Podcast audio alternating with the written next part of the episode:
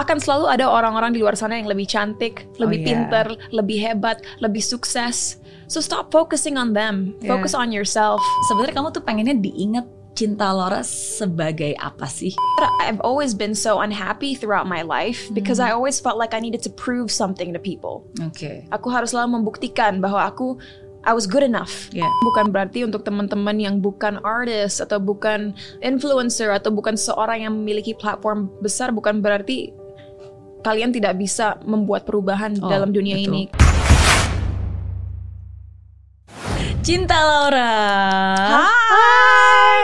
Finally. Iya finally ya Setelah Iya. tiga tahun kita plan untuk bisa melakukan ini Akhirnya bisa dilakukan juga Yes. And can I say your energy today is extremely positive. Aku masuk ke ruangan ini langsung merasa lebih bahagia, lebih tenang, dan gak semua orang bisa memberikan vibe itu, apalagi di kota yang sehektik Jakarta. Ah, thank you so much. Thank you, Yeah. thank you. Ya, because karena bukan cuma saya aja yang ada di ruangan ini, ada Cinta Laura yang juga give a very vibrant energy, Ah. positive energy, positive feelings. Um, it's such an honor to have you here. Oh, thank you so much. Kita udah sering kali ketemu sebenarnya iya. di berbagai event, Mhm. kadang-kadang um, TV show barengan, uh, acara-acara seperti itu, Iya, iya. um, podcast juga pernah, um, event-event, seminars, hanya Iya. saja waktunya berbeda. ya. Iya. Karena biasanya kalau talking about um, woman empowering, biasanya ada Cinta Lore juga di Iya, situ. iya. Tapi senang sekali akhirnya hari ini kita bisa ngobrol hanya berdua dan Iya. mudah-mudahan bisa apa ya berbincang soal hal-hal baru yang mungkin orang lain nggak pernah dengar. Who knows? Maybe you can get that out of me. Karena kadang-kadang kalau ditanya pertanyaan kan lumayan generic di luar sana dan Hmm. pertanyaan aku cenderung lumayan mirip. But I have a feeling today we might uncover something new. Oh, that's good, that's good. Karena I'm always Yeah. curious, itu selalu Yeah. pengen tahu sebenarnya apa sih uh, yang ada di dalam pikiran dan hatinya seorang cinta Laura. Oke. Karena saya percaya apa pun juga yang terlihat di luar itu kan sebenarnya adalah output dari uh, how we process things kan. Apa ketika sebuah kejadian itu terjadi ya how we process in our thoughts and how we process in our feeling itu kan Yeah. yang akhirnya membuat outcome yang menjadikan kamu menjadi seperti saya sekarang ini. Yeah. Sedangkan apa yang berada di dalam sini kan is only you Hanya aku yang tahu. yang tahu dan Iya. bisa mendeskripsikannya juga Mhm, gitu. benar. Jadi seneng banget hari ini bisa punya kesempatan. Likewise, likewise. Kalau di Friends of Mary Riana nanti akan ada 8 pertanyaan. Oke. yang akan saya tanyakan. Boleh. Tapi setelah menjawab 8 pertanyaan itu, you can ask me uh, anything, but just one question. Oke, udah ada. udah terpikir. Oke, oke. Ya. Jadi kalau kita ngeliat cinta Laura, um, kan kamu mulai dari sejak dini ya, dari sejak Mm. usia 12 tahun udah Ya. mulai berkarir. Mm. Jadi kalau sampai hari ini udah banyak banget sebenarnya pencapaiannya. Cinta Laura itu udah ada di mana-mana. I hope bukan so ya. penghargaannya juga banyak, Hmm. karyanya juga banyak. Uh, apalagi mungkin the last three years ketika saya melihat kamu habis balik dari US. US gitu. Um, I think you're more vocal in ex- Yeah. in expressing your thoughts, your concerns, pemikiran kamu Mhm. uh, yang menjadi uh, suara kamu gitu. Nah dari begitu banyak pencapaian yang pernah Yeah. kamu dapatkan hari ini, Mhm. yang mana yang paling kamu banggakan? What? No, kita mulai dengan pertanyaan itu. wow, um, susah ya untuk ngejawabnya. Um, jujur, but I'm gonna sound so ungrateful if I say this. Aku masih merasa bahwa banyak sekali yang masih harus aku pelajari dan Hmm. kembangkan agar bisa mempunyai pencapaian yang benar-benar membuat aku merasa wow, I've made it or I Hmm. did it gitu. Kenapa aku merasa seperti itu? Mungkin gini, dari kecil aku adalah sosok yang sangat kompetitif dan Hmm. selalu ingin menjadi yang terbaik. Dan gara-gara aku terjun ke dunia entertainment di usia yang sangat muda, langsung kan segala keunggulan aku, segala kesalahan Iya. aku itu dilihat oleh banyak orang ya. Hmm. Dan oleh karena itu, perpaduan antara diperhatikan banyak orang dan jiwa kompetitif, aku merasa bahwa aku harus selalu mempunyai suatu pencapaian yang besar setiap tahunnya atau dalam jangka waktu yang dekat gitu. Hmm. Dan waktu zaman-zaman sekolah dulu kan gampang sekali ya karena di di masa sekolah kan hidup terstruktur. Hmm. So aku bisa merasa bahwa aku mencapai sesuatu misalnya saat memenangkan medali, Yeah. saat berkompet eh, saat melakukan sebuah olahraga kayak aku dulu pelari, aku pemain basket, Hmm. aku juga perenang. So when I would get a medal for winning, itu adalah sebuah ac- accomplishment. Saat lulus dari high school dan eh, mempunyai IPK yang tinggi dan bisa masuk ke universitas yang baik, itu lagi-lagi aku melihat sebagai pencapaian yang besar. And then setelah lulus dari Columbia dalam tiga tahun dan lagi-lagi mendapatkan eh, apa ya cum Predikat laude, predikat cum laude, ya. atau cum laude itu lagi-lagi pencapaian dan setelah menjadi dewasa kan aku lulus umur 20 tahun Iya. dari kuliah saat menjadi dewasa itu jadi lebih susah tuh untuk mentargetkan pencapaian karena kan Hmm. udah nggak seperti masa sekolah lagi di mana kita tahu oke bulan Juni kita lulus bulan September kita mulai sekolah bulan ini adalah kompetisi ini you can't plan That's life true. anymore and life becomes so unpredictable Iya. right jadi setelah itu tuh mulai anxiety anxiety yang dihadapi dewasa muda yang namanya quarter life crisis Hmm. Keluar dan walaupun tentunya puji syukur alhamdulillah like I was able to accomplish more things setelah sekolah jiwa lagi-lagi jiwa kompetitif jiwa ingin selalu mendapatkan apa ya kualitas tertinggi saat Ya. mengerjakan sesuatu terus berkembang juga Ya. di mana akhirnya sempat tahun 2018 I felt like what else should I do in my life this is not enough Oke. this is not enough 2018 berarti itu masih di US. masih di US Oke. tahun sebelum kembali ke Indonesia I was like Yeah. this is not enough Ya. But how can I make myself happy? Karena setiap aku mencapai sesuatu, aku happy untuk sementara, terus aku ngerasa down lagi karena merasa nggak ada apa-apa yang terjadi dalam hidup aku. Hmm. You know? And so nanti mungkin kita bisa kembangkan lagi jawabannya di pertanyaan lain. Tapi essentially tahun 2019 saat aku pindah kembali ke Indonesia, di situlah pelan-pelan pikiran aku terbuka. Hmm. Dan dengan adanya pandemi, aku tahu itu masa yang sulit untuk banyak orang. Hmm. Tapi kalau buat aku pribadi, pandemi memberikan banyak miracles Hmm. karena membuka cara berpikir aku, membuka hati aku, Ya. menyembuhkan luka-luka emosional dan mental yang pernah aku alami dalam hidup aku. Dan di situ aku sadar I've always been so unhappy throughout my life because I always felt like I needed to prove something to people. Oke. Aku harus selalu membuktikan bahwa aku I was good enough Ya. cukup pintar, cukup sukses, cukup hebat, cukup etc. etc. etc. Oke.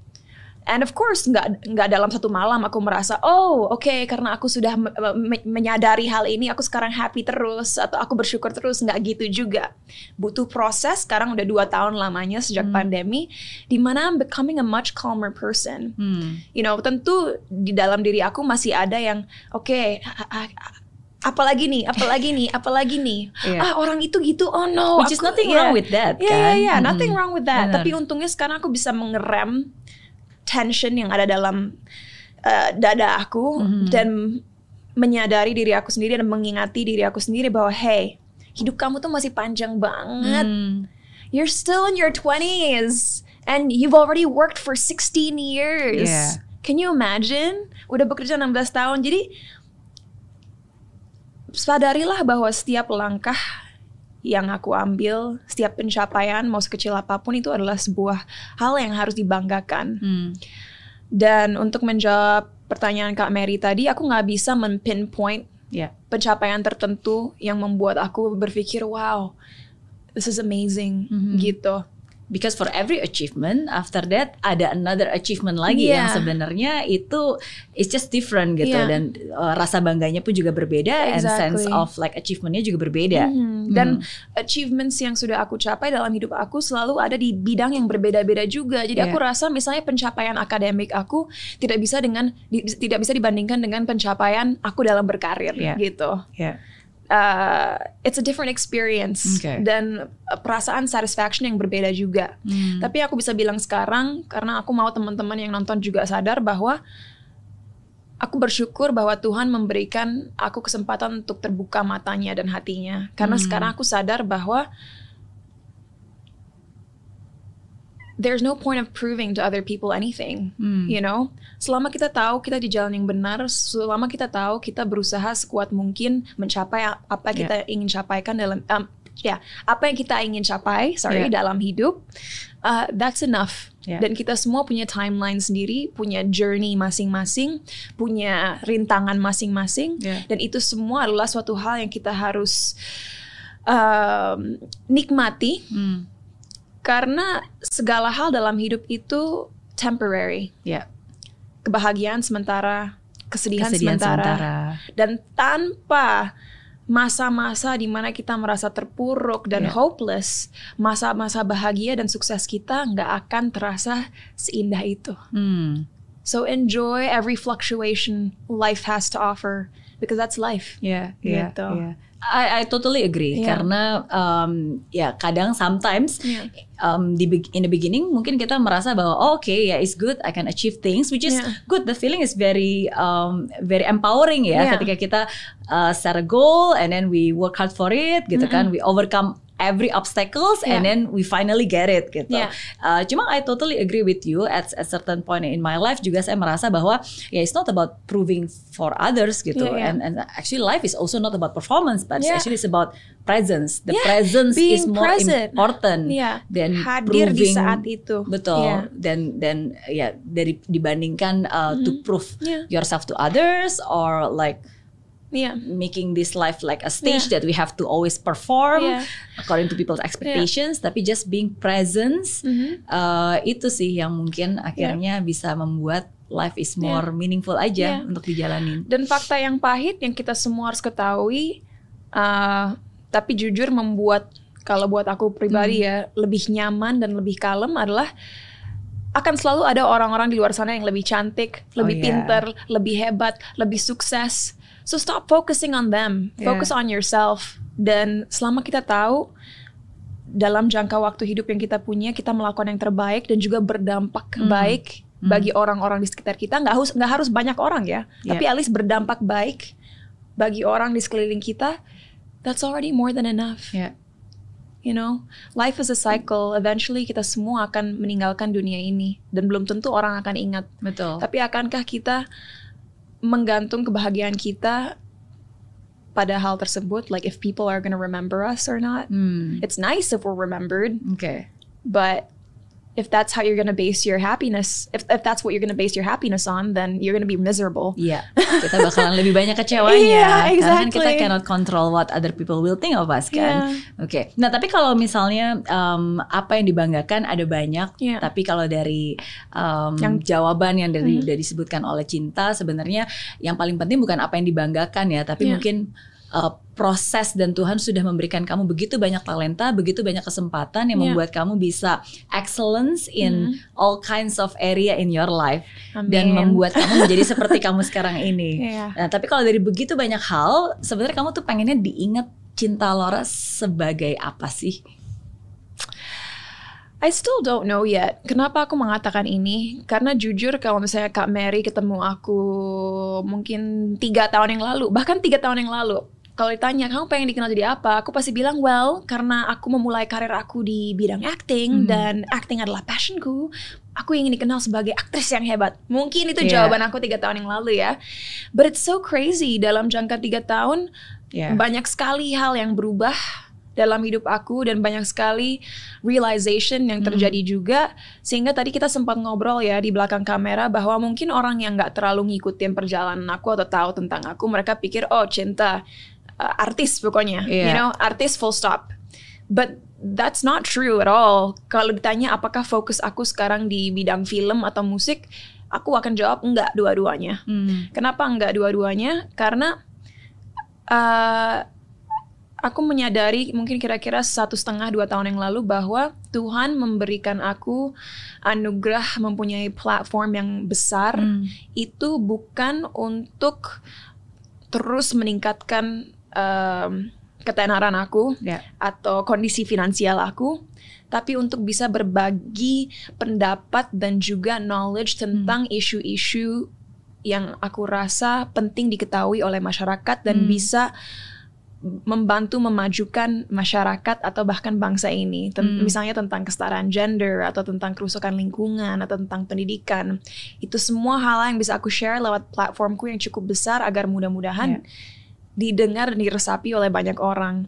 Menjadi Tapi- suara dari orang-orang yang sebenarnya nggak punya kesempatan untuk Yes. bersuara. Tapi eh, sekarang sebenarnya fokus aku ada di dalam berbagai bisnis yang aku miliki. Hmm. Mungkin singkat aja um, di bawah PT-PT yang aku miliki ada talent management, Hmm. ada um, online platform Buala ID, ada um, F&B business, ada juga small investment firm gitu, Okay. di mana kita berinvestasi uh, ke dalam event-event yang kita rasa penting kayak kemarin Indonesian Para Games yang di Okay. Solo September lalu kita ikut invest.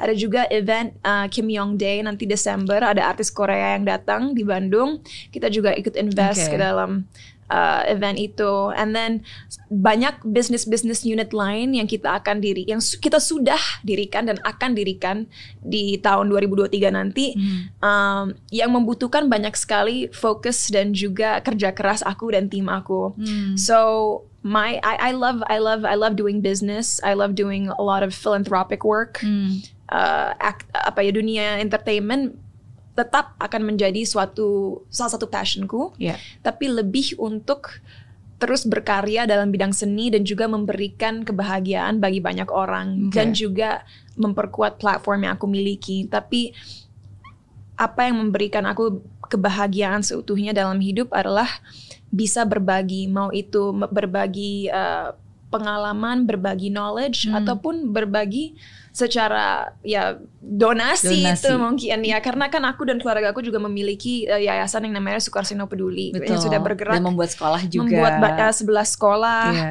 dan ke tahun depan juga aku ingin mendirikan yayasan baru yang Oke. bergerak dalam bidang pemberdayaan perempuan.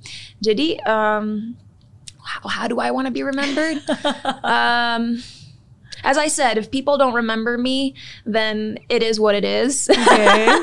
Tapi kalaupun aku aku ingin diingat sebagai sosok perempuan yang vokal, yang tidak tidak takut bersuara Hmm. dan uh, berhasil untuk membuat perempuan-perempuan lainnya di luar sana sadar bahwa mereka memiliki nilai Hmm. di luar apa yang orang-orang pikir tentang mereka, di luar dari ekspektasi masyarakat, Hmm. bahwa mereka memiliki value dan bisa mencapai apa pun yang mereka inginkan dan mereka punya potensi dan kapasitas yang sama dengan siapa pun di luar sana, apa pun gender mereka, apa pun latar belakang mereka. Oke. I just want all women to have the confidence and sense of empowerment that I was so privileged to have growing up. Oke. Gitu. Yeah, dan Yeah. uh, you have the capacity and also the experience Yeah. untuk bisa menyuarakan hal itu karena memang banyak hal yang memang kamu lalui Yeah. juga di usia muda Yeah. yang sebenarnya those painful moment atau Yeah. those experience yang Yeah. membuat kamu jadi punya uh, apa ya bukan cuma empati ya tapi Yeah. punya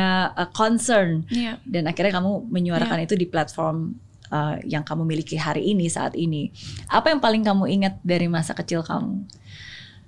Ah, oke. kalau dari sisi bagaimana aku dididik, tentunya aku mempunyai balance yang sangat sempurna menurut aku. Kalau dari sisi ayah aku, yang tentunya orang Jerman yang sangat disiplin, aku belajar work ethic yang baik, Oke. professionalism, uh, attention to detail. Itu semua dari ayah aku. That's that's why I'm so organized. Tapi I'm so blessed to have an Indonesian mother karena tanpa ibu aku yang sangat baik dan juga pintar tentunya dan sukses, um, dia yang mengajarkan aku bagaimana cara berempati, Oke. bagaimana caranya peduli dengan komunitas di sekeliling kita, bagaimana mempunyai jiwa sosial. And I think those are like values that are inherent in the Indonesian culture. Hmm, Ya, dan itu semua aku dapatkan dari mama aku, kepedulian terhadap sesama. Oke. Karena kan bisa dibilang Jerman adalah society yang sangat individualis. Indonesia is more collectivist. And I like that I have uh, Combinations a balance ya, of the two, the two. gitu. Tapi kalau memory yang lucu ya, nggak tahu kenapa waktu aku lagi mikirin pertanyaan ini timbul memory saat aku tinggal di Jerman dulu umur lima tahun, Berapa tahun di Jerman berarti? empat. Empat tahun. Yeah, yeah. oke. But I was in Germany and um, Aku dulu tinggal di Berlin saat Berlin masih belum semodern sekarang, Iya. ya. Dan aku bisa naik rollerblade ke sekolah. Iya. aku naik rollerblade ke sekolah, ngelewatin Brandenburger Tor, Oke. eh, Brandenburg Gate. Iya. Uh, terus pulang sekolah biasanya aku selalu karena mama aku uh, apa ya kalau nggak se health conscious aku jadi pulang sekolah naik rollerblade lagi ngelewatin bakeries kesukaan aku Oke. dan aku selalu beli yang namanya uh, Berliner atau Berliner itu kayak donat yang banyak gulanya dan isinya ada kayak raspberry atau Oh, blueberry jam that's nice. itu aku aku selalu ingat rollerblade ke sekolah, rollerblade pulang tapi tetap dijemput mama karena masih kecil kan. Yeah. Tapi um, I'm so glad I got to experience that. Aku tahu rasanya hidup di kota metropolitan kayak Jakarta, di mana kita harus naik mobil ke mana-mana dan macet-macetan. Tapi aku juga sempat memiliki masa kecil di mana aku benar-benar bisa enjoy naik public transport, uh, rollerblading ke mana-mana. Um, jalan ke taman.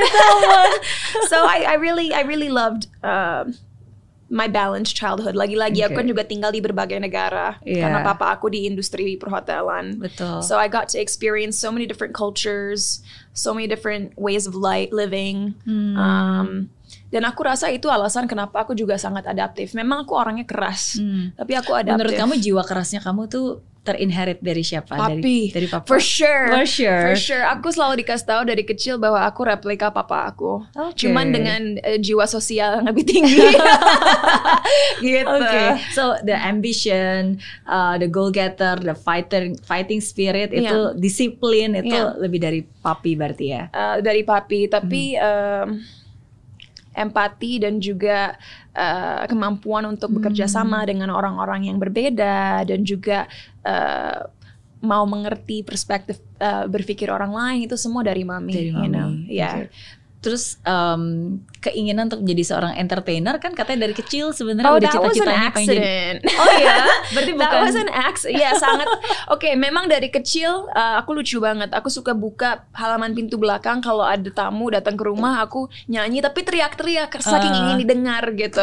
Atau mami papi lagi nonton TV, aku tiba-tiba ngedance depan TV supaya mereka ngeliat aku Iya, ngedance. katanya ngeliatin Britney Iya. Spears terus joget-joget Britney Aku suka Spears. nonton video klip dan aku ikutin koreografinya. Walaupun mungkin kelihatannya lucu banget ya anak kecil. Um, so yeah, I've always wanted to perform. Dan sebenarnya I think deep inside my hearts of hearts, aku ingin selalu dari kecil ingin menjadi pop diva gitu.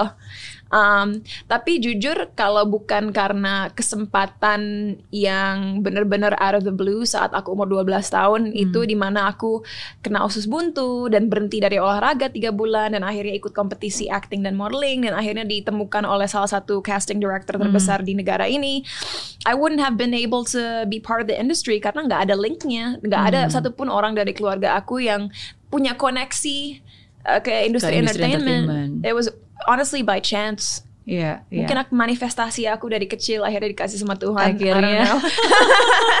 ah, saya, saya percaya begitu sih sebenarnya Iya, iya. sometimes actually ya when we um, maksudnya kan ketika kita kecil Hmm. um, sebenarnya there's already a seed di dalam inside of us Iya. um, ya sebenarnya seed itu akan membawa kita ke our purpose Mm-mm. ke our destiny gitu. Nah, of course kita sebagai namanya juga anak kecil kadang-kadang kan kita nggak tahu ya sebenarnya um, is is it beneran cuma hobi kesukaan atau Iya. sebenarnya ya ini this will us will lead us somewhere I gitu. think it's it was God's way Mhm. of allowing me to be where I am now. Hmm. Karena mama aku kan lawyer. Hmm. Jadi pinter ngomong. Papa aku ya itu di industri perhotelan, jadi kan hospitality. Jadi Iya. eh, juga harus berasosiasi dengan banyak orang. Hmm. Jadi mungkin dari kecil gen untuk speak up dan nggak takut untuk bersuara udah dapat dari dua-duanya. Oke. Tapi kan kenya- pada kenyataannya, which is a sad truth, sering sekali orang-orang yang didengar oleh masyarakat adalah orang-orang yang sudah memiliki nama, and that makes me sad. I wish that wasn't the case, but that's Hmm. that's the world we live in. Mhm. Dan mungkin tanpa karir yang aku miliki di dunia entertainment, aku nggak akan bisa menyuarakan soal isu perempuan, aku nggak akan bisa menyuarakan soal isu lingkungan, aku nggak akan bisa menyuarakan soal isu pendidikan karena people would be like, who are you? Iya, iya. Tapi that's that's true. Maksudnya Yeah. memang itu kan that's how uh, itu kan bagaimana hidup ini terbentuk dan bagaimana society ya selalu akan mendengar orang-orang yang punya nama Yeah. gitu. Which is true. Tapi um, the fact that we know that truth ya kita yang sudah diberikan kesempatan untuk sekarang bisa punya nama ya sekarang giliran kita untuk bisa menyuarakan dan menggunakan nama itu dan platform itu Iya. ya for the better purpose. Iya. Mm-mm. Tapi perlu juga diketahui oleh teman-teman yang nonton ini sekarang bukan berarti untuk teman-teman yang bukan artist atau bukan influencer atau bukan seorang yang memiliki platform besar bukan berarti kalian tidak bisa membuat perubahan Oh, dalam dunia betul. ini karena butuh kerjasama, butuh support satu sama lain, butuh perjuangan bersama-sama untuk bisa melihat perubahan nyata dalam you know sistem politik, dalam sistem uh, government, dari sistem segala macam yang kita ingin rubah dalam sebuah negara gitu. You know, sometimes I also I also have to be careful when I say these things karena aku nggak pernah mau apalagi anak muda mempunyai persepsi bahwa oh harus terkenal dulu sebelum bisa melakukan sesuatu. Oke. You know, it's not it's not Yeah. always like that. Betul, betul. That's not always like, Setuju. like, we would be nothing. Kita maaf mungkin aku aku ngomong di, untuk diri aku sendiri aja. I would be nothing tanpa orang-orang yang satu mensupport aku, Iya. kedua orang-orang yang juga di dengan sendirinya sudah memiliki banyak sekali keunggulan dan kehebatan yang ikut mau berjuang Mhm. dalam apa yang aku perjuangkan. You know, Yeah. I have so many fans yang sejak aku menjadi duta anti kekerasan, mereka belajar tentang kekerasan. Mereka Yeah. belajar tentang bagaimana menanganinya. Mereka belajar tentang apa yang salah dan apa yang tidak. Dan mereka sekarang dengan sendirinya sudah menjadi aktivis karena tanpa mereka mengamplify Yeah. suara yang aku miliki, I'm nothing. Betul. Gitu. betul. Iya, iya, iya. Um, totally agree. Iya. Ya, jadi semoga apa yang kita bicarakan di sini uh, bisa dicerna Iya. dan dimaknai dengan benar ya. Bukan Iya. berarti hanya orang yang terkenal atau punya followers banyak yang punya suara. Iya. Tapi kalau kamu punya privilege untuk bisa melakukan hal itu, gunakanlah untuk untuk untuk hal-hal yang baik. Iya. At the same time, kalau misalnya kamu belum punya kesempatan itu, sebenarnya now everyone can actually openly share their voice kan. Iya. Maksudnya apa yang kamu share aja di social media itu kan that's already you can you already Iya. influence people who Iya. read it gitu. Ya. Mm-mm. Tanpa tapi tanpa orang yang membaca apa yang aku tulis dan tanpa mereka juga Yeah. mengamplifikasi apa yang aku tulis, akhirnya apa yang aku katakan nggak ada artinya karena tidak akan ada yang mendengar Betul. atau melihat. Gitu. Betul. So we need each other. I I never think that oh orang ini lebih penting daripada orang itu enggak. Kita Yeah. semua membutuhkan satu sama lain karena kita adalah makhluk sosial. Iya. Ya. Kita membutuhkan satu sama lain karena hidup itu kadang-kadang lebih banyak masa sulitnya dibandingkan masa mudahnya. Kalau berbicara tentang masa sulit, um, apa masa tersulit yang pernah kamu alami? Wow. um, here's the thing. I'm so grateful bahwa lagi-lagi dalam tiga tahun terakhir aku belajar untuk bisa menunjukkan dunia sisi vulnerableku. Kalau dulu yang orang lihat hanya sisi kuat dan sisi ya robot lah itu aku aku bilangnya robot. Ya. Um, Karena memang kamu purposely project that Iya. to the world kan. Iya. Mm-mm. Jujur, um, aku ngerasa bahwa dalam jangka hidup aku sejauh ini, aku udah mengalami tiga kehidupan berbeda. Hmm. I've lived three different lives. Karena Maksudnya? Uh, ada tiga kejadian-kejadian yang benar-benar satu membuat aku putus asa, tapi juga mengajarkan aku banyak hal Hmm. dan akhirnya merubah perspektif aku tentang hidup dan Hmm. membuat aku, aku harap ya, lebih wise, Hmm. lebih pintar, lebih pengertian Hmm. akan situasi orang lain dan juga situasi dunia. But unfortunately, I can't go into depth uh, karena ada beberapa hal yang benar-benar personal buat aku. Oke. Jadi uh, bukan sesuatu yang aku rasa aku mau share ke dunia atau at least belum ya. Um, tapi mungkin salah satunya adalah ini buat aku pribadi mungkin orang nggak ngeliatnya gini ya tapi salah satunya adalah waktu kembali ke Indonesia tahun 2019 karena oh, oke.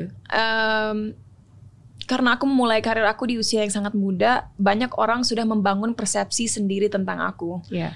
dan mungkin ini aku mungkin ini salah aku karena aku hanya melihat sisi negatif dan jeleknya tapi mungkin saat aku baru balik ke Indonesia tahun 2019 pikiran orang adalah oh Cinta's just a spoiled girl yang bisa yang gak hidupnya gampang Hmm. atau cinta mm, terkenal karena uh, blasteran Iya. atau cinta terkenal karena ya hal-hal viral yang terjadi di masa lalunya Oke. gitu.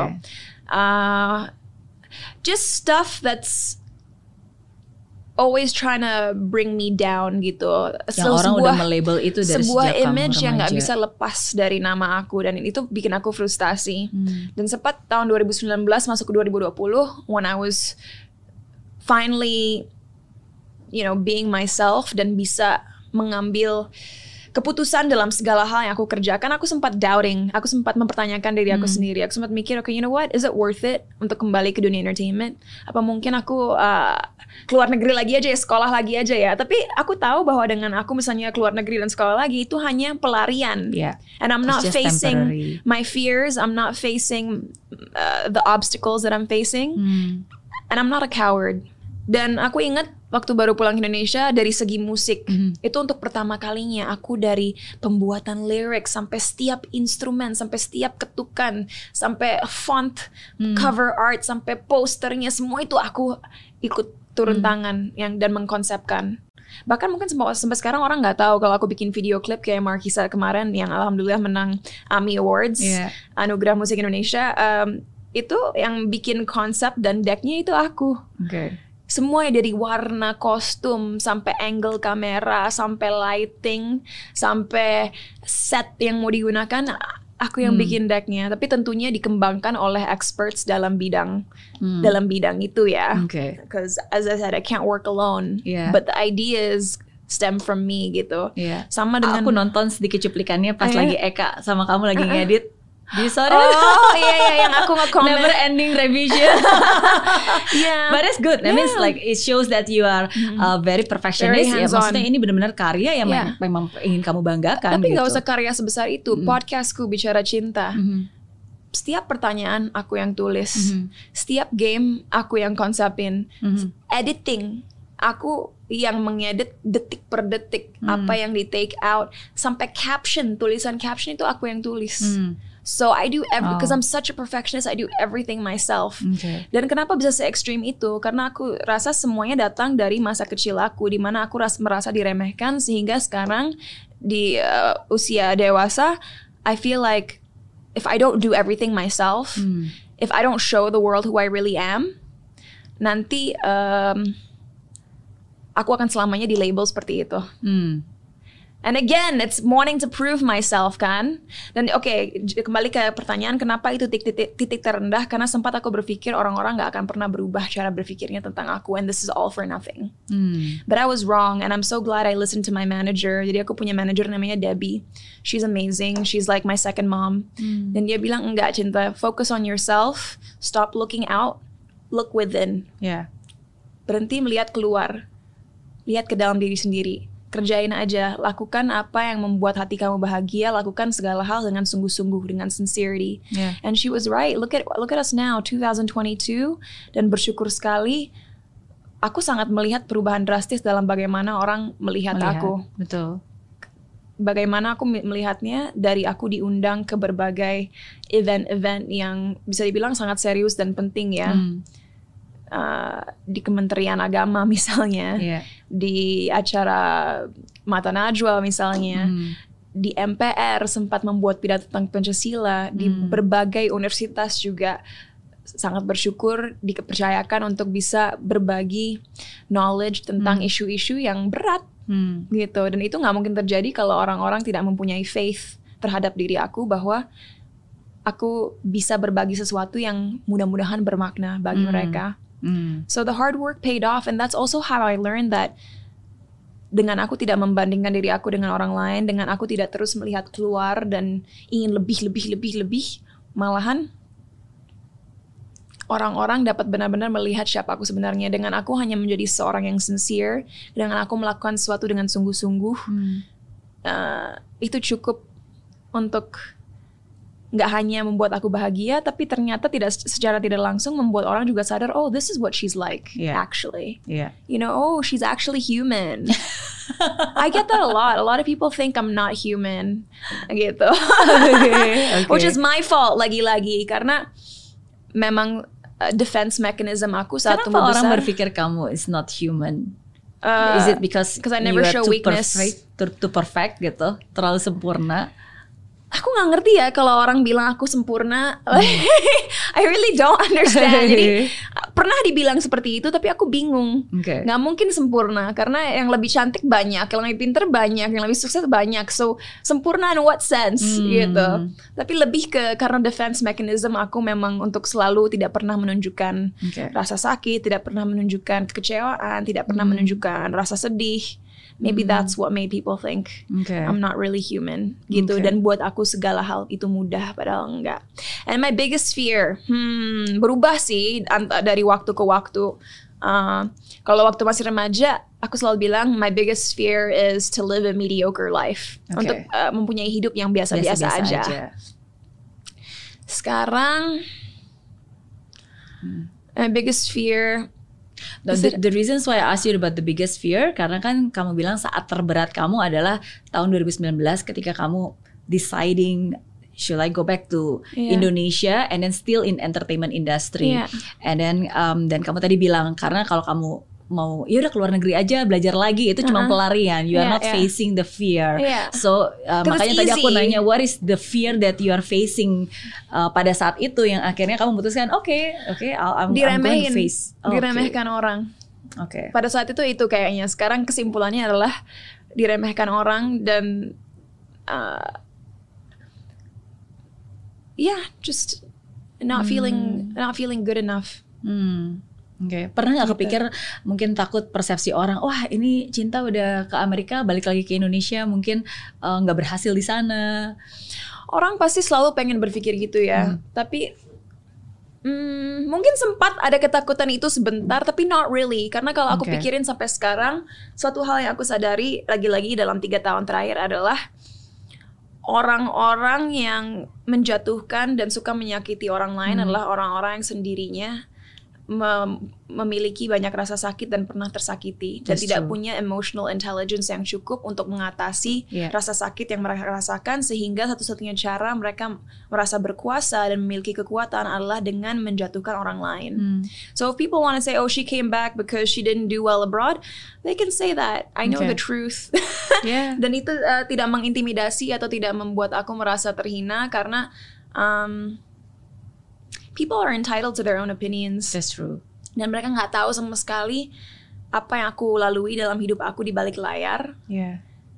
If they knew, aku nggak tahu semua orang bisa menghandle hal tersebut atau enggak. Hmm. But I'm glad you make that choice untuk Yeah. kembali ke Indonesia. Me too. Um, karena kalau enggak Mm-hmm. uh, kita atau at least saya personally nggak akan pernah bisa melihat cinta Laura yang sekarang. Iya. Yang menurut saya itu sangat berbeda dari um, ketika when I first met you, saya nggak tahu kamu pasti masih ingat atau enggak. Itu it was in one of the event kita sama-sama diundang ke acara, acara award bukan sih? acara apa di TV Trans atau it Oh, was oke, oke. kayaknya waktu itu sebelum kamu balik Indo mungkin Iya, iya, masih sekolah di Amerika atau mungkin Iya, lagi iya. baru mau sekolah di sana gitu Um, dan sekarang saya ketemu kamu after many years Iya. after kamu melalui proses itu Iya. ya dan see is is a different cinta Laura dan again persepsi orang tentang kamu mungkin yang Iya. kayak sebelumnya kamu bilang you feel people mungkin meremehkan atau Iya. mungkin label-label yang dunia uh, pernah kasih ke kamu Iya. di saat-saat kamu masih remaja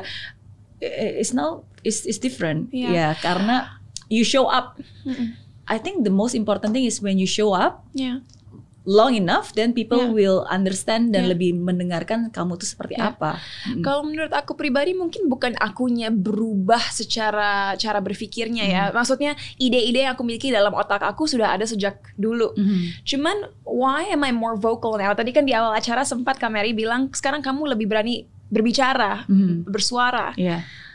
Cause I finally am comfortable with myself. Okay. Aku menyaman dengan diri aku sendiri dulu. Aku membenci diri aku sendiri. For so long I hated myself. And when you hate yourself and you hate the world, kita merasa bahwa nggak ada yang layak mendengar opini kita. Satu, karena kita ngerasa bakal dijudge anyway. Kedua, karena saking marahnya kita dengan dunia luar di luar dari di- diri kita, kita merasa you know what? Jika poin-poin yang aku miliki dalam otak aku baik, who cares? Mereka nggak akan peduli anyway. Jadi mereka nggak layak dengernya. Gitu. Oh. I was so full of anger. Okay. You know, I was a very angry teenager. I was very upset uh, due to everything that's happened. Gitu. Hmm. Dan um, when you learn to forgive, saat kita belajar untuk memaafkan, bukan bagi mereka tapi untuk diri kita sendiri, Yeah. dan benar-benar menerima diri kita sendiri dan mengerti bahwa yang terjadi di masa lalu itu sumber pembelajaran dan kita harus memaafkan diri kita sendiri karena pernah merasa um, putus asa, pernah merasa kecewa, pernah merasa segala emosi negatif. Saat kita memaafkan diri kita sendiri, situlah kita belajar juga untuk mencintai diri kita sendiri Hmm. dan mengapresiasi diri kita sendiri. And when I became who I am now, when I learned to love myself, that's also when I learned to be brave enough to speak up Hmm. because I no longer cared of what people had to say. Okay. Aku tidak lagi peduli akan apa yang orang-orang mau katakan karena aku sudah belajar mencintai diri aku sendiri. Yeah. Dan dengan rasa cinta yang aku miliki terhadap diri aku sendiri, di situlah aku juga belajar membagikan cinta itu kepada orang lain. Because when you don't love yourself, you can't love other people. Yeah. and you can't spread the love, Yeah. you know? So that's why I always say learn to love yourself first. Hmm. Karena dengan hanya dengan cara itulah kita benar-benar bisa berkarya dengan sungguh-sungguh, berbuat baik dengan sungguh-sungguh Hmm. dan juga mempengaruhi orang-orang di sekitar kita dengan baik sepenuhnya. Hmm. Kapan Yeah. titik balik di mana kamu memutuskan that decisions that okay, I have to forgive myself, I have to learn to love myself. 2020 itu aku Ah. inget September 2020 kayaknya kita lockdown kedua kalinya deh aku lupa sih kapan lockdown kedua it feels like it was so long ago aku Okay. inget aku lagi di kamar aku lagi down lagi nonton Sakura the Card Captor throwback throwback ke masa anak-anak nonton Yeah. Sakura the Card Captor um, itu anime by the way untuk yang nggak tahu dan aku em, sempat waktu masih kecil inget naksir sama cowoknya di kartun itu namanya Shaoran Oke. Shaoran Lee dan tiba-tiba nostalgia tuh oh ini ya rasanya naksir sama seseorang ini ya rasanya berbunga-bunga Hmm. and then I was like wow why don't I feel this way anymore why don't I feel anything Hmm. sampai nyampe juga titik di mana aku bilang ke diri aku sendiri, you know what?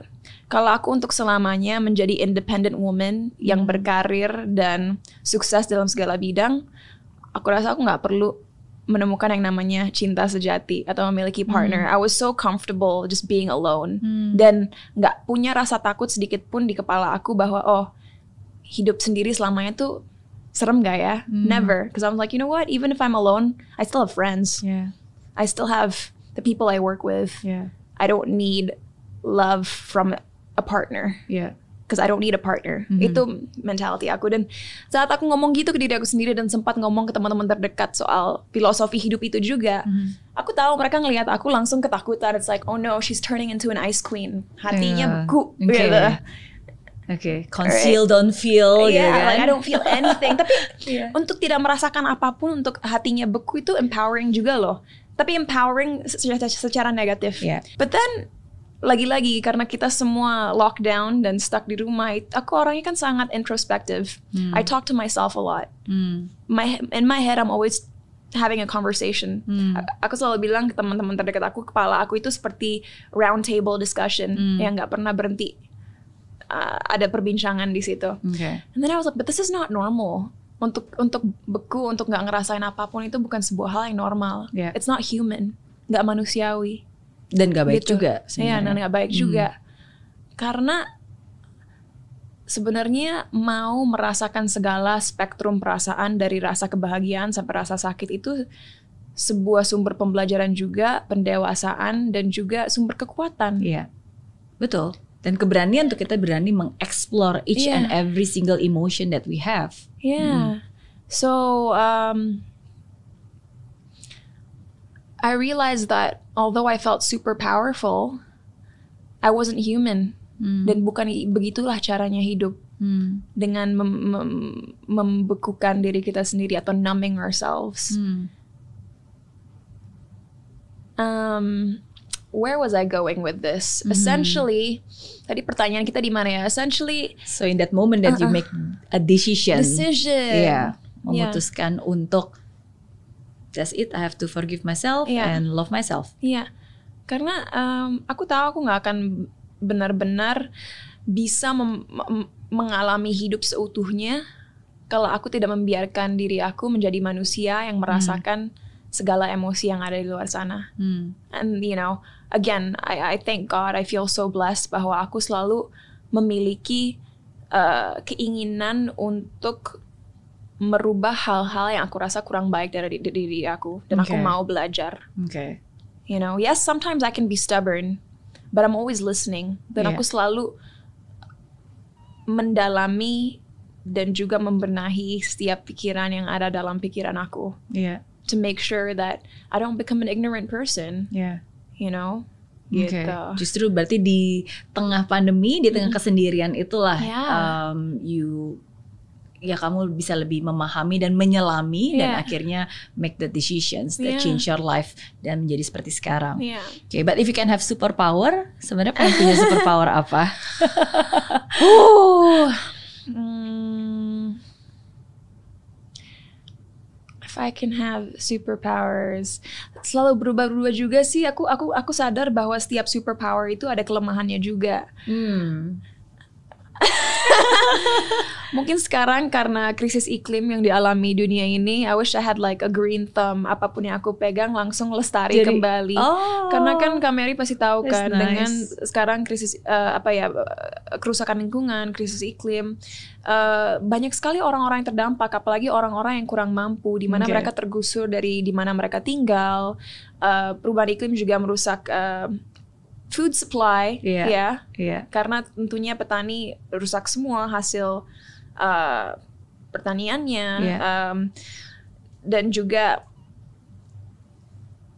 udara yang kita hirup sangat-sangat berbahaya dan Hmm. itu bisa mengurangi life expectancy kita. Hmm. So everything we're doing to this planet is just destroying not only living creatures, I mean not only living creatures outside of the human race, tapi juga manusia kita merusak uh, kualitas hidup kita sendiri Iya. gitu dan manusia kan sangat-sangat egois ya. Jadi aku rasa kalau aku tidak berbicara dari segi manusia, banyak orang di luar sana akan berpikir whatever yang rusak pohon anyway, Pohon. yang rusak bina yang yang yang punah binatang anyway. Tapi kita semua itu related. Kita Iya. semua memiliki koneksi dengan It's satu sama lain. kan Iya. sebenarnya. Satu runtuh, satu Hmm. punah, satu rusak, kita semua akan merasakan dampaknya Hmm. gitu. Jadi eh, lagi-lagi mungkin karena aku merasa calling aku dalam hidup adalah membantu memajukan atau memperbaiki masalah-masalah yang ada dalam society. Hmm. Sekarang I wish I had a green thumb.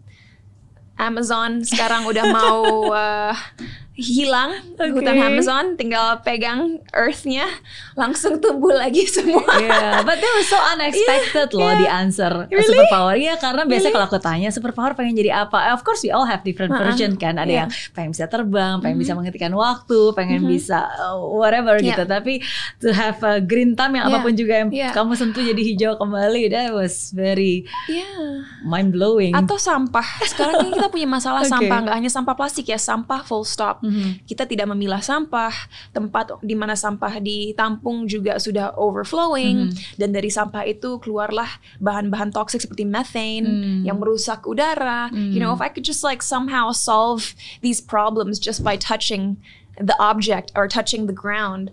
Kalau dari tadi um, Cinta lebih banyak sharing.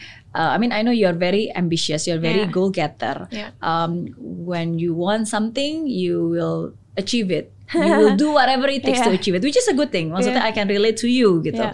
Um, tapi at the same time, saya juga percaya bahwa di hidup kamu um, ada nggak sih hal-hal yang sebenarnya berhasil kamu miliki, yang sebenarnya itu benar-benar out of your capacity, di luar dari kemampuan kamu, di luar Mhm. dari kepintaran kamu, Yeah. ya tapi mungkin itu seperti sebuah mukjizat yang kamu nggak nyangka itu terjadi, some spiritual experience or something yang beyond human yang pernah kamu Hmm.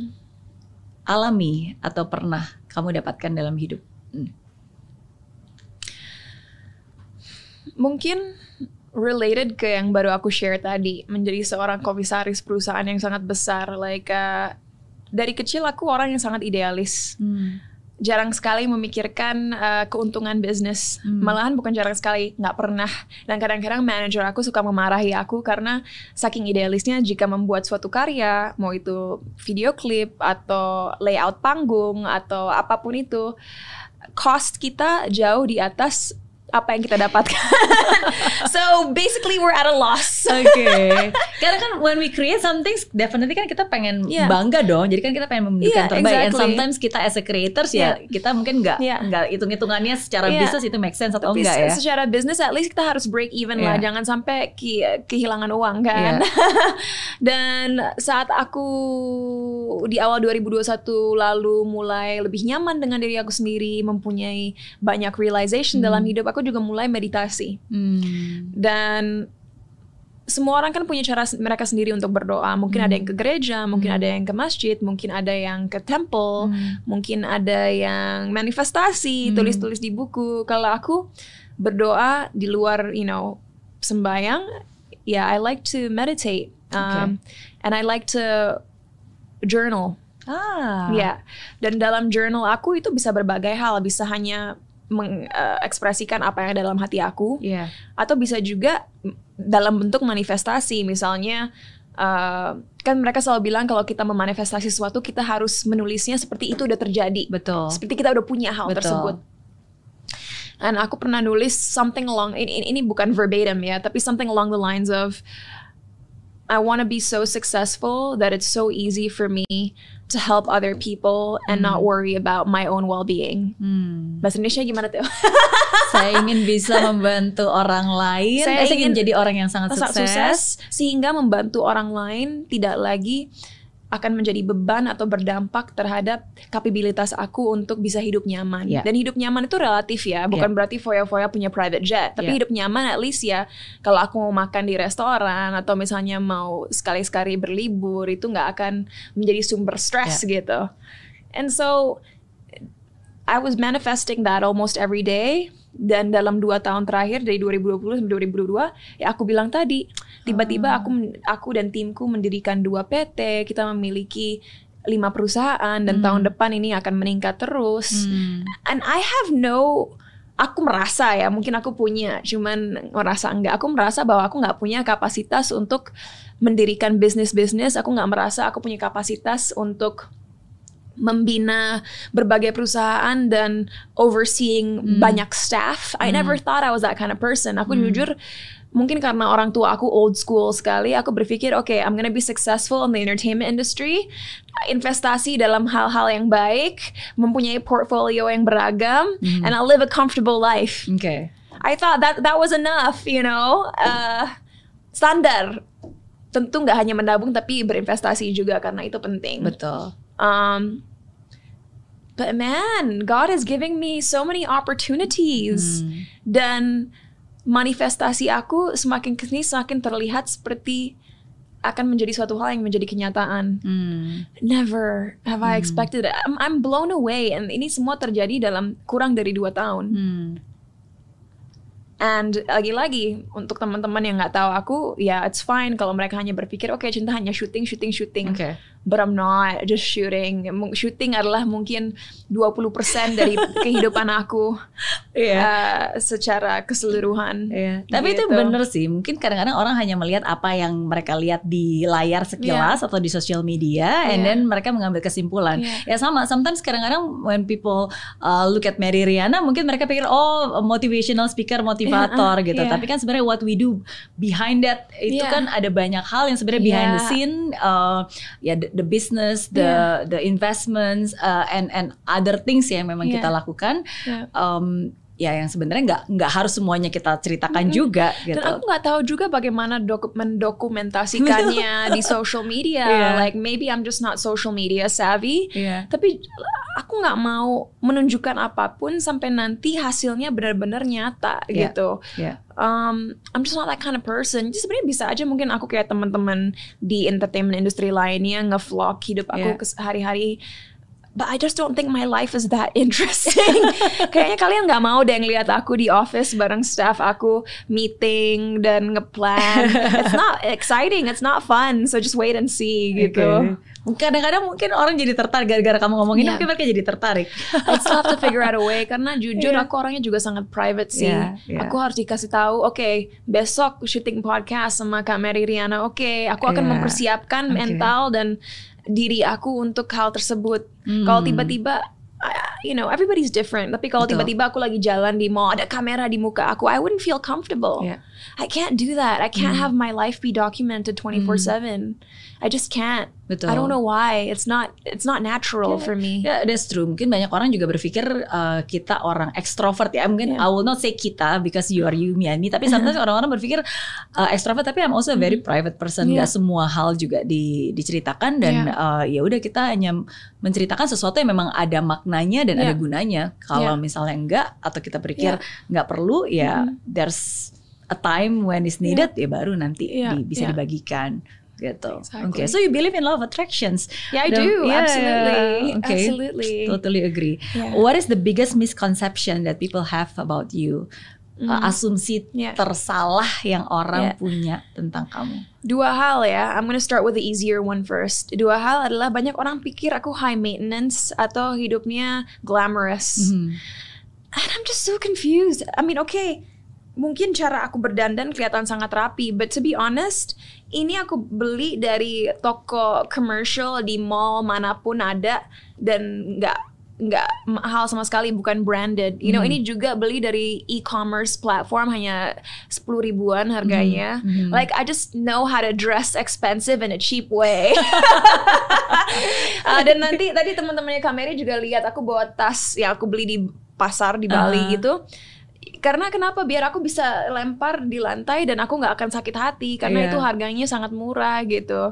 Um, dan uh, tim aku juga yang sekarang behind the camera tahu bahwa kalau aku ke kantor itu tuh bisa aku pakai um, sweatpants terus pakai uh, apa ya tank top lagi-lagi tank top yang pr- uh, harganya nothing Mhm. dan udah uh, kadang-kadang bawa paper bag aja Oke. tas tas tas cantik aja enggak like Iya. my Ya, life aku is so pernah ngeliat uh, vlognya kamu kok yang waktu itu kamu buka wardrobe kamu Yeah. and then your clothes is basically nggak bukan yang Yeah. kayak wow banyak Yeah. sampai butuh walk-in wardrobe sebegitu No. besarnya no And uh, you know, I can do everything myself. Mhm. You know, Uh, aku sangat tidak tergantung staff dan Mhm. staff di rumah pun aku yang ngajarin cara bersih bersihnya. Mhm. Karena aku tahu gimana cara nyikat kamar mandi. Aku tahu bagaimana ngelakuin laundry aku sendiri, cuci Hmm. baju aku sendiri. Aku tahu bersihin rumah kayak gimana, masak.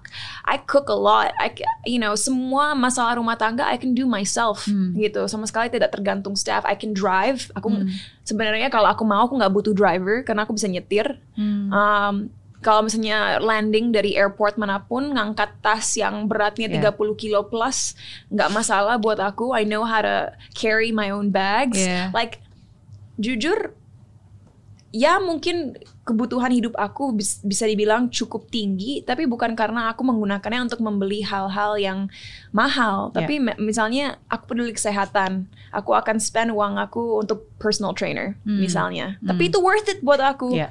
cause I care about my health atau makanan-makanan yang sehat gitu bener-bener no pesticides no hormones Uh, mungkin orang sebutnya organic tapi aku kurang setuju dengan kata organic karena ada banyak permasalahan di balik makanan organik juga Okay. but you know I, I source my food from the right places itu Okay. juga mungkin agak pricey Hmm. but it's all stuff that contributes to my quality of life Hmm. yang permanen gitu. Jadi ya, you know, in, in real life aku memilih untuk menggunakan barang-barang yang bisa dibilang di- nggak terlalu mahal karena anyway it's gonna be broken one day, akan Yeah. rusak one day.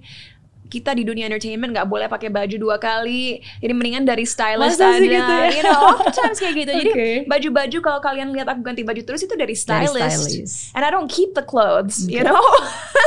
It's just personal branding. Jadi itu, I'm not high maintenance at all because I can literally do everything myself. Okay, but you spend on the things that is important Iya, for you. aku aku aku spend di hal-hal yang berkontribusi terhadap kualitas hidup aku. Iya. Dan itu worth it. Oke. Aku nggak mau sakit-sakitan nanti kalau udah tua. Setuju. You know, aku mau melakukan segala hal yang aku bisa supaya kualitas hidup aku berapapun umur aku selalu baik dan stabil. Setuju. Yeah, that's the first. The second people think I'm so confident. People You think I'm are. super super confident. You are not? I Emang don't- enggak? enggak sama sekali. Like um, I think it's a defense mechanism. Aku nggak tahu bagaimana menunjukkan di dunia publik bahwa aku punya banyak insecurity. Jadi akhirnya untuk terlihat confident, ya itu postur tubuh tegak, misalnya cara bicaranya bener-bener aku berani ngeliat mata orang. Oke. But that's so that they can't attack me. Oke. You know, people are scared to attack confident people. Iya. Malahan kadang-kadang aku sering dengar dari orang orang-orang takut sama aku kalau ke, pertama ketemu. But it's also my fault karena aku nggak tahu bagaimana untuk langsung warm saat Hmm. ketemu orang baru. Because I don't feel safe. Oke. Dan itu uh, adalah sebuah hal yang terjadi ya karena masuk dunia entertainment terlalu terlalu muda. Hmm. Jadi aku nggak pernah ngerasa aman dalam situasi baru. Karena nggak ngerasa aman, aku jadi diem. Hmm, Tapi mungkinkah confident itu sesuatu yang awalnya bukan kamu, tapi you built. Hmm. Yeah. It was initially a defense mechanism. Yes. Tapi after a while it becomes you. Jadi kayak Absolutely. dipaksa akhirnya jadi bisa jadi terbiasa. So now you are confident naturally. Ah, definitely confidence adalah suatu hal yang aku bangun. Mhm. Bu- Sama sekali bukan sesuatu yang ada dalam diri aku naturally. Oke. Um, mungkin sekarang jadi second nature aja untuk Hmm. selalu kalau di depan publik tuh uh, terlihat kuat, terlihat Hmm. ya you can't you can't mess with me Hmm. vibe gitu. Ah ya, that- itu itu suatu hal yang harus aku masih perbaiki. You know, just relax. Oke. You're not in danger. People are not thinking or talking beep about you. Yeah, yeah. You are not a robot, I'm ya not a kan? You are a robot. human Yeah. yang bisa make mistakes juga, but it's okay. It's, it's part of your human. I'm I I I'm not the most confident person. Segala Hmm. hal bisa membuat aku mikir. Aku aku tuh orang yang kalau aku fixate tentang sesuatu kayak kekurangan aku itu bisa lama kepikiran gitu. Hmm. But I'm not gonna show people that. Okay. okay. Yeah, because you're perfectionist Iya, kan tadi. Iya, iya. So that's the two biggest Yeah. assumption, wrong Iya, assumption. dan juga uh, memang aku tahu aku kelihatannya galak. I have a very galak resting face. Emang gak galak? Um, bisa bisa galak, galak. tapi untuk orang-orang terdekat aku mereka selalu bilang lucu banget bahwa kalau di publik aku kelihatan seperti singa, Aha. tapi sebenarnya um, aslinya itu kayak bayi kucing, kayak Oh, kitten. Ya. Oke. Yeah, so I'm Okay. like I'm like a cub. But you are a Leo, right? I am. Anyway, sebenarnya, I ya am. kan? so I'm, I'm a cub deep inside, but a lion in public gitu. Hmm. Oke, Yeah. that's nice. Ya, at least kalian tahu aku punya soft side. Hanya susah untuk ditampilkan aja. Oke, oke. uh, dua pertanyaan terakhir. Hmm. Um, pilihan tersulit yang pernah kamu hadapi dalam hidup.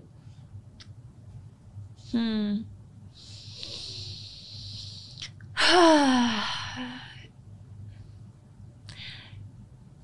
Selalu ada ada dua ada dua point dalam hidup aku di mana aku harus memilih antara mau berkarir atau mau menjalani hidup konvensional.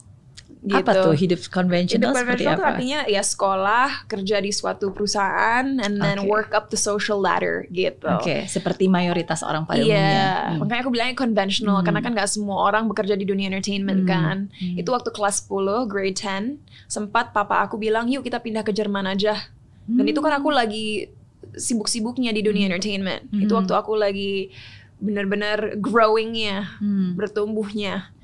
Um, dan ya itu tahun 2019 waktu aku mikir worth it nggak ya di entertainment sekolah aja kali nanti gampang lah kerja di finance gitu Yeah. banyak seperti banyak teman-teman aku di New York kan akhirnya kerja di perbankan kerja Yeah. di hedge fund I can do that Yeah. gitu karena aku kenal dengan dunia itu and then I always chose the entertainment industry walaupun dunia entertainment membuat aku paling nggak nyaman dan Hmm. membuat aku paling merasa dihakimi merasa dijatuhkan but kenapa aku selalu memilih dunia entertainment because I'm not a quitter Hmm.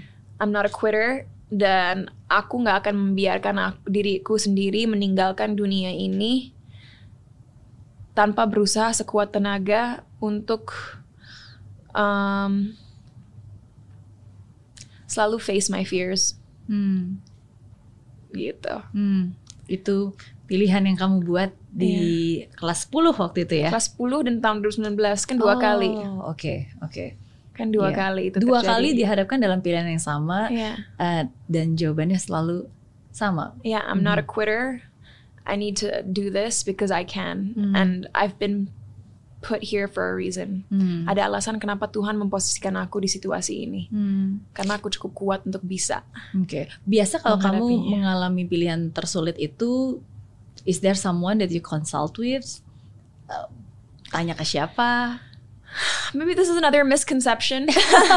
Maybe people think aku punya banyak teman, Aha. but I really don't. I'm such a loner. Mhm. Um, jujur setiap hari kalau kalian lihat uh, history WhatsApp aku, tiga orang tersering yang aku paling sering bicara adalah satu teman terdekat aku, Vindi, Hmm. sama Mom Debbie. Jadi manager aku dan junior manager di perusahaan aku. Hmm. Itu tiga, tiga itu doang. I have acquaintances. Kayak kemarin aku ke premiere film Sri Asih dan tentunya saat di situ aku say hi ke banyak orang, Hmm. but none of them know me on a personal level Hmm. gitu. Dan jadi untuk menjawab pertanyaan awal, um, sering sekali hal-hal besar dalam hidup aku aku pendam sih. Like I, that's why I have a round table discussion in my head. Karena pros and cons-nya aku pikirkan dalam kepala aku sendiri. Iya. Ada Gitu. berapa banyak orang nih di dalam round table itu? I think banyak empat. ya. Oke. Yeah. Iya. So, but then again, yang bikin aku bahagia, aku juga sangat nyaman sendiri. Iya. I'm so comfortable being alone. Mhm. Like I live in a big house by myself. Ada dua staff tentunya asisten Mhm. rumah tangga, tapi di dalam rumah itu sendiri hanya aku. Padahal ada empat kamar.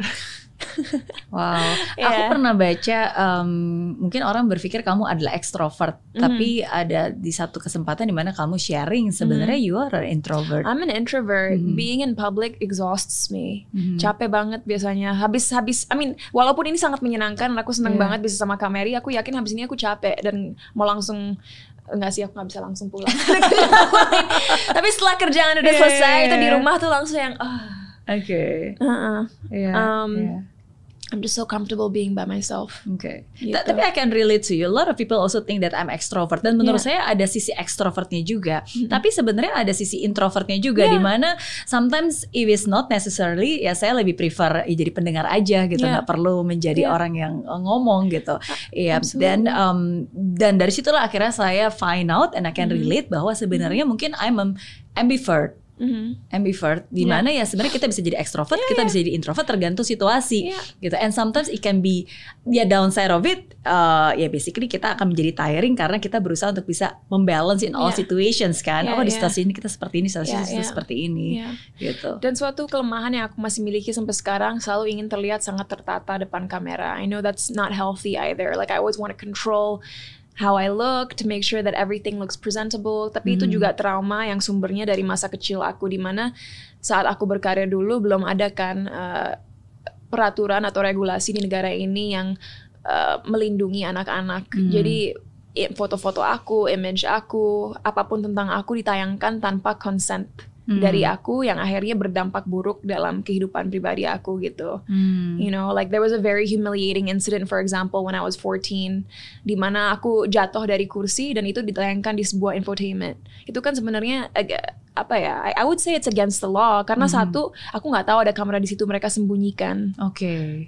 Kedua aku nggak pernah kasih consent itu ditayangkan. So itu banyak incident-incident seperti itu terjadi di masa remaja aku Hmm. foto-foto yang aku nggak mau ada di dunia online atau dipublikasikan, dipublikasikan, like, and that's why my, the control freak in me is extreme. Iya. Like I don't want that to happen again, and it's Okay. hard for me to let go. Dan mereka nggak Gitu. sadar sebenarnya mereka Yeah. lakukan itu is not that simple karena kan Dan itu have an effect on you. Itu umur 13 tahun, you Yeah. you, you can't. You need to ask a guardian's consent gitu. Mhm. Untung sekarang ada UIT dan lain-lain. Like it's easier for people to get caught. Hmm. Tapi zaman dulu mereka juga nggak ngerti apa yang mereka lakukan itu dilakukan terhadap anak kecil. Ya, bukan ada orang dewasa ya 18 aja nggak anak kecil, anak kecil.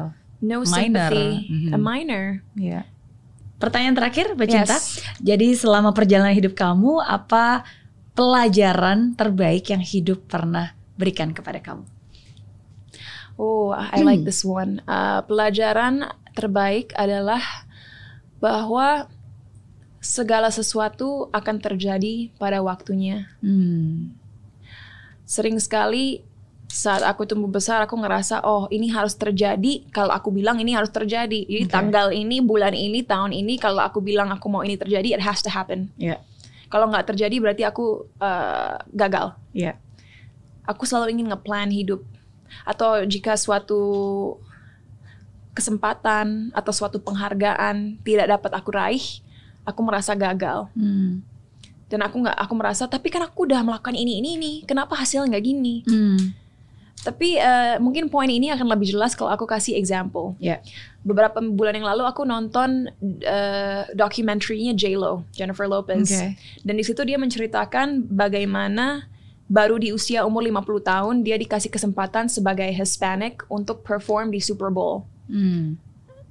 Uh, walaupun nama dia udah besar sejak 20 tahun yang lalu, dia sempat berpikir waktu usianya 30-an, jadi tahun 2000-an, Hmm. kenapa ya saya lagu-lagunya hits, Hmm. saya sukses, tapi nggak pernah diminta untuk perform di Super Bowl, padahal saya layak. Hmm. Tapi akhirnya fast forward 20 tahun di tahun 2020 saat dia perform di Super Bowl, dia mengatakan, saya sangat bersyukur Tuhan baru memberikan saya kesempatan ini sekarang di usia saya 50 tahun. Hmm. Karena sekarang saya sadar bahwa jika saya dikasih kesempatan ini dulu, saya nggak akan mengapresiasinya da- dan nggak akan mengerti arti dibalik kerja keras. Hmm. And I think that was so beautifully put. Hmm. Karena sering sekali dalam hidup, apalagi untuk anak muda yang ambitious, Yeah. Mereka selalu ngerasa saya harus mengachieve ini di usia yang paling muda, semuda Yeah, mungkin, yeah. atau mengachieve semuanya sebelum umur 30 tahun misalnya. And I mean it's good to be ambitious, tapi juga nggak sehat. Karena Hmm. saat kita tidak bisa mencapai hal tersebut, kita jadi uh, menyalahkan diri sendiri Hmm. dan melupakan value diri kita. Hmm. Dan I'm so happy seiring berjalannya waktu aku semakin mengerti bahwa kalau ada sesuatu yang aku nggak dapatkan atau tidak bisa capai, itu bukan karena aku nggak bisa atau Yeah. tidak mampu, tapi belum waktunya. Ya. So that's the most beautiful lesson I've learned so far. Wow. Trusting the process. Oke.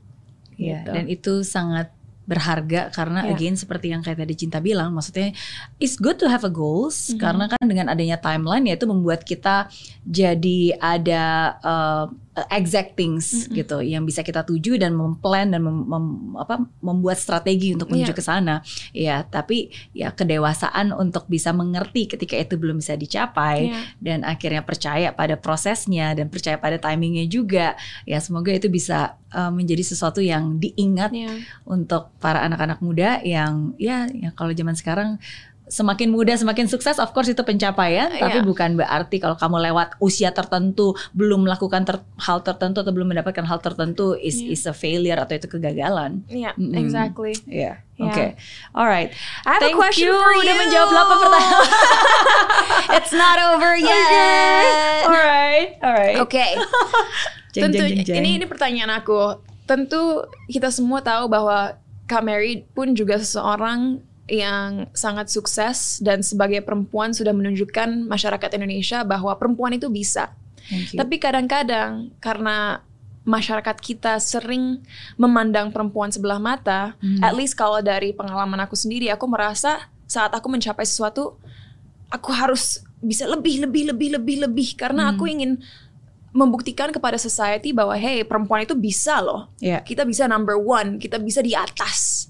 Kita bisa melawan segala stigma dan pemikiran negatif yang kalian punya. Ya. Dan sehingga kadang-kadang kita nggak tahu kapan berhenti dan